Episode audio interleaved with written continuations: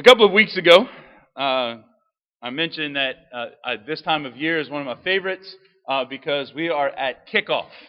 Um, we're getting into the first weeks of football season. Last, this week, first week of college. Next week, first week of pro. Um, it's a time that I always kind of count down to, preparing uh, uh, just ongoing for fantasy football drafts and all that kind of wonderful stuff.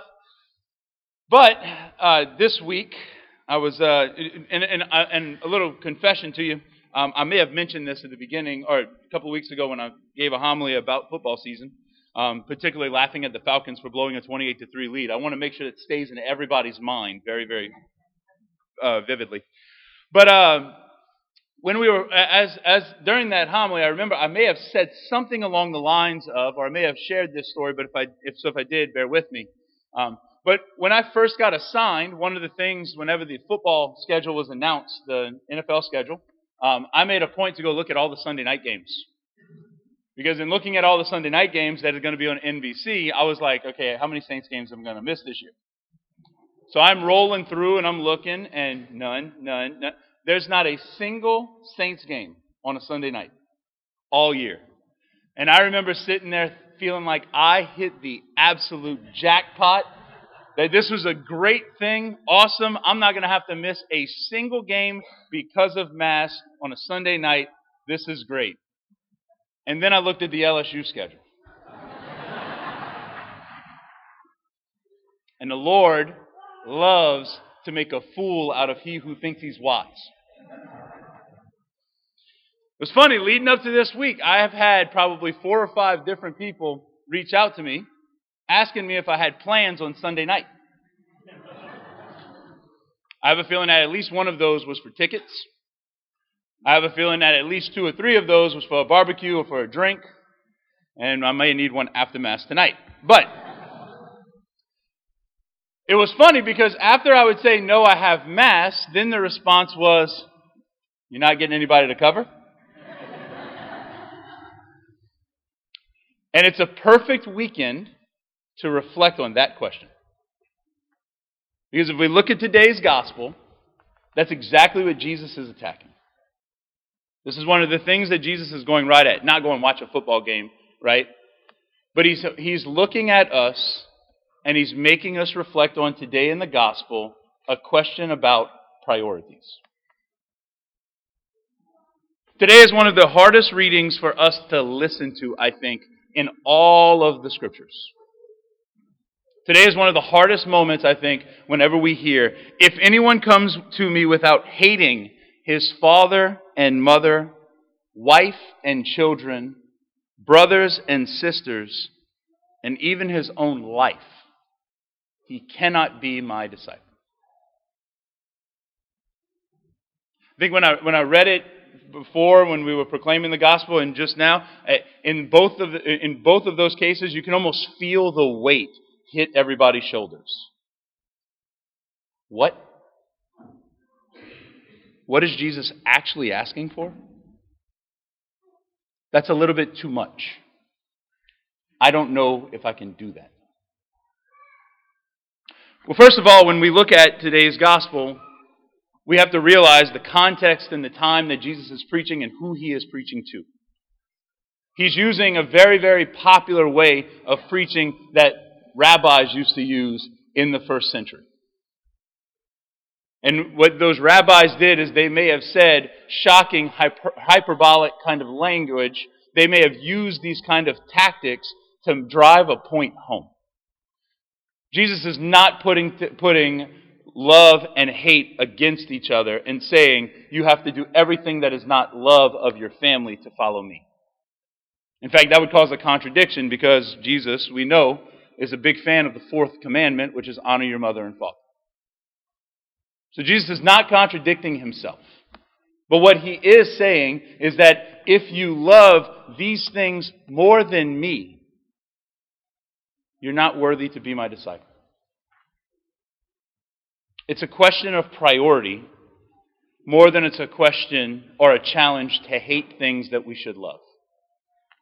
I'll use an example. Um, when I was a kid, I, I've said this before uh, in different contexts, but when I was a kid, I grew up right across the street from St. Mary's, and one of the things that we learned as kids at a very, very young age is when you pass in front of a Catholic church, you do the sign of the cross, right? We're going to recognize Jesus' presence in that church, in that tabernacle, that Jesus is here, He is present, that is His house. And if instead of honking a horn or waving, we are going to make sure to make the sign of the cross every time we pass. My dad trained me in that. It was like militant. If we didn't do the sign of the cross, hey, yeah, sorry, sorry, you know. But I remember we we pulled out of the driveway one day, and we lived three houses away from St. Mary's. And when we pulled out, it was basically every single time we left the house, we made the sign of the cross.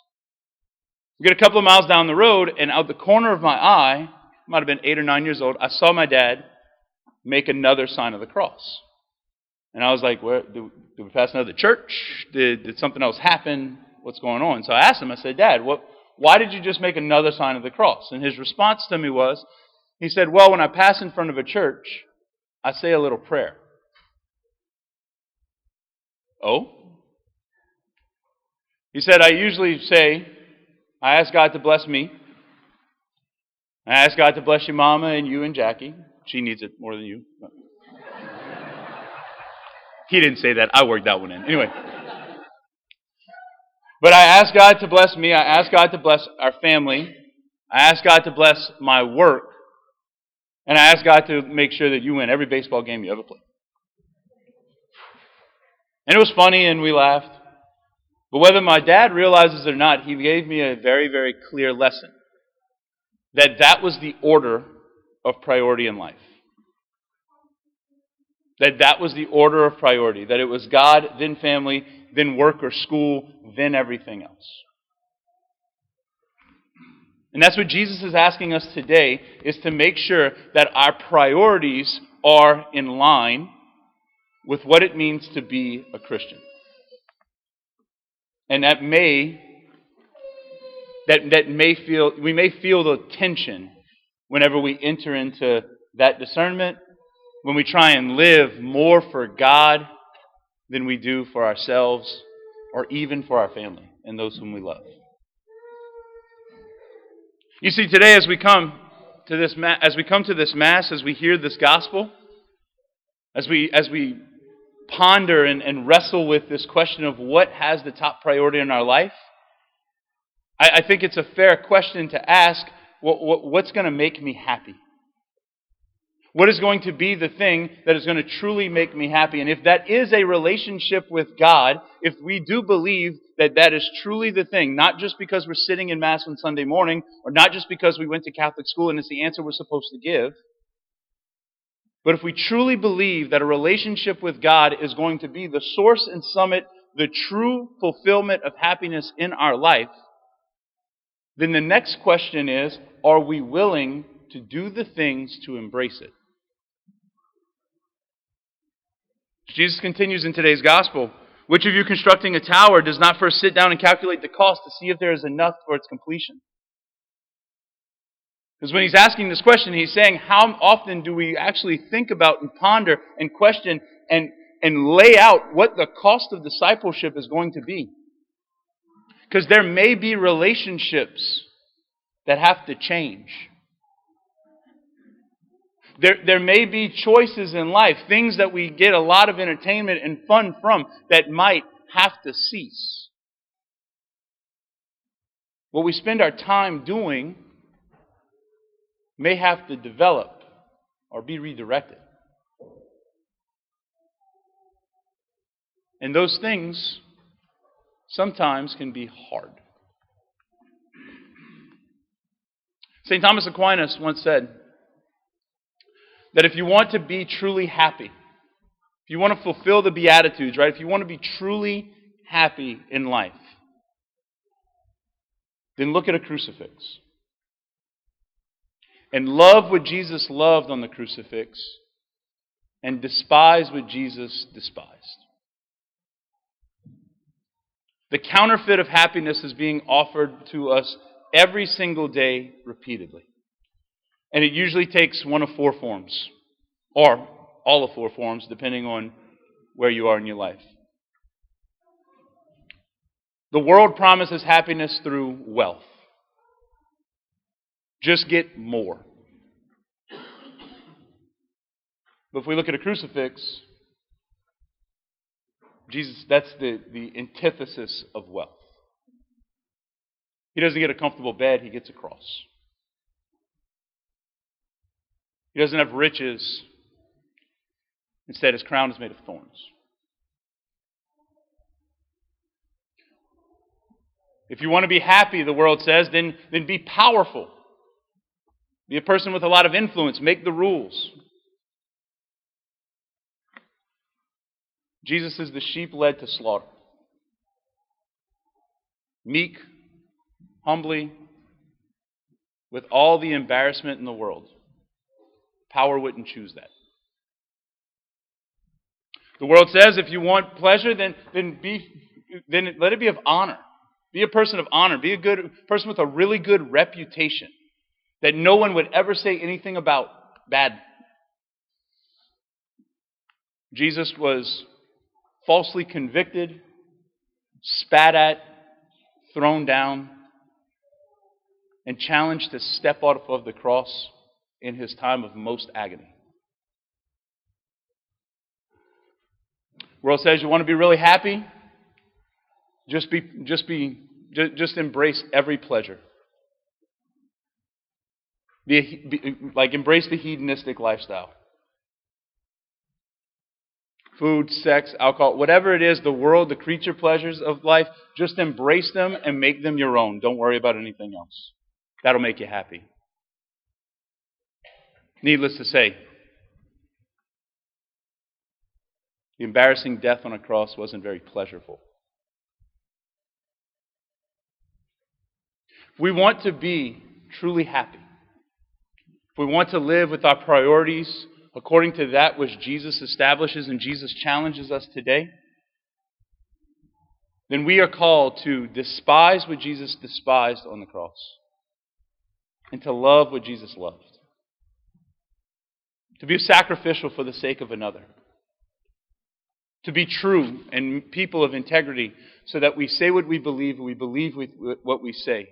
And that's animated and, and inspired by the truth of the Holy Spirit.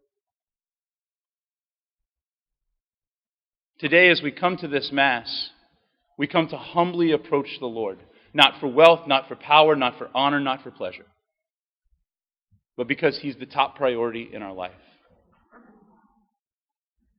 The final thing is that as we go, as we, if, if we, if we see that this cost of following Jesus, this cost of discipleship, this cost of being a Christian that lives our faith loudly, proudly, and boldly is worth the cost, that it's a price I'm willing to pay. The, la- the final thing is we need to realize that it's a process and not a moment. That we won't walk out of this church, most likely, God can work, and we pray that He does. But we won't walk out of this church all of a sudden with every one of our problems fixed, our priorities redirected and reordered perfectly, and everything's good through one Mass in one day. Or one homily that was a little bit too long.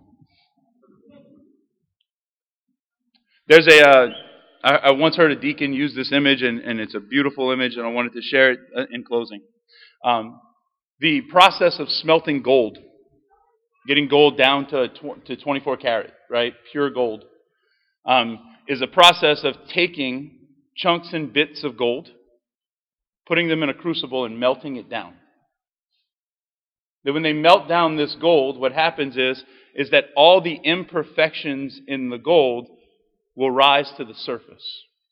Gold is a dense metal, it will fall to the bottom, other imperfections will rise to the top.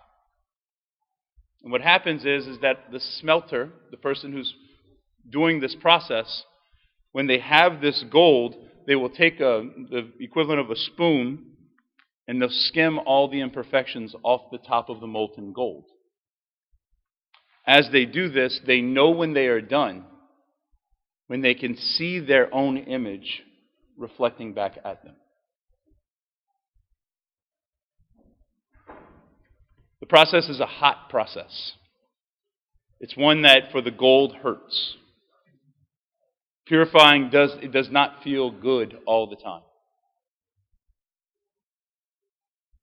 But as we are purified, the one who is doing the purifying gets to see his face develop more and more and more when he looks at us.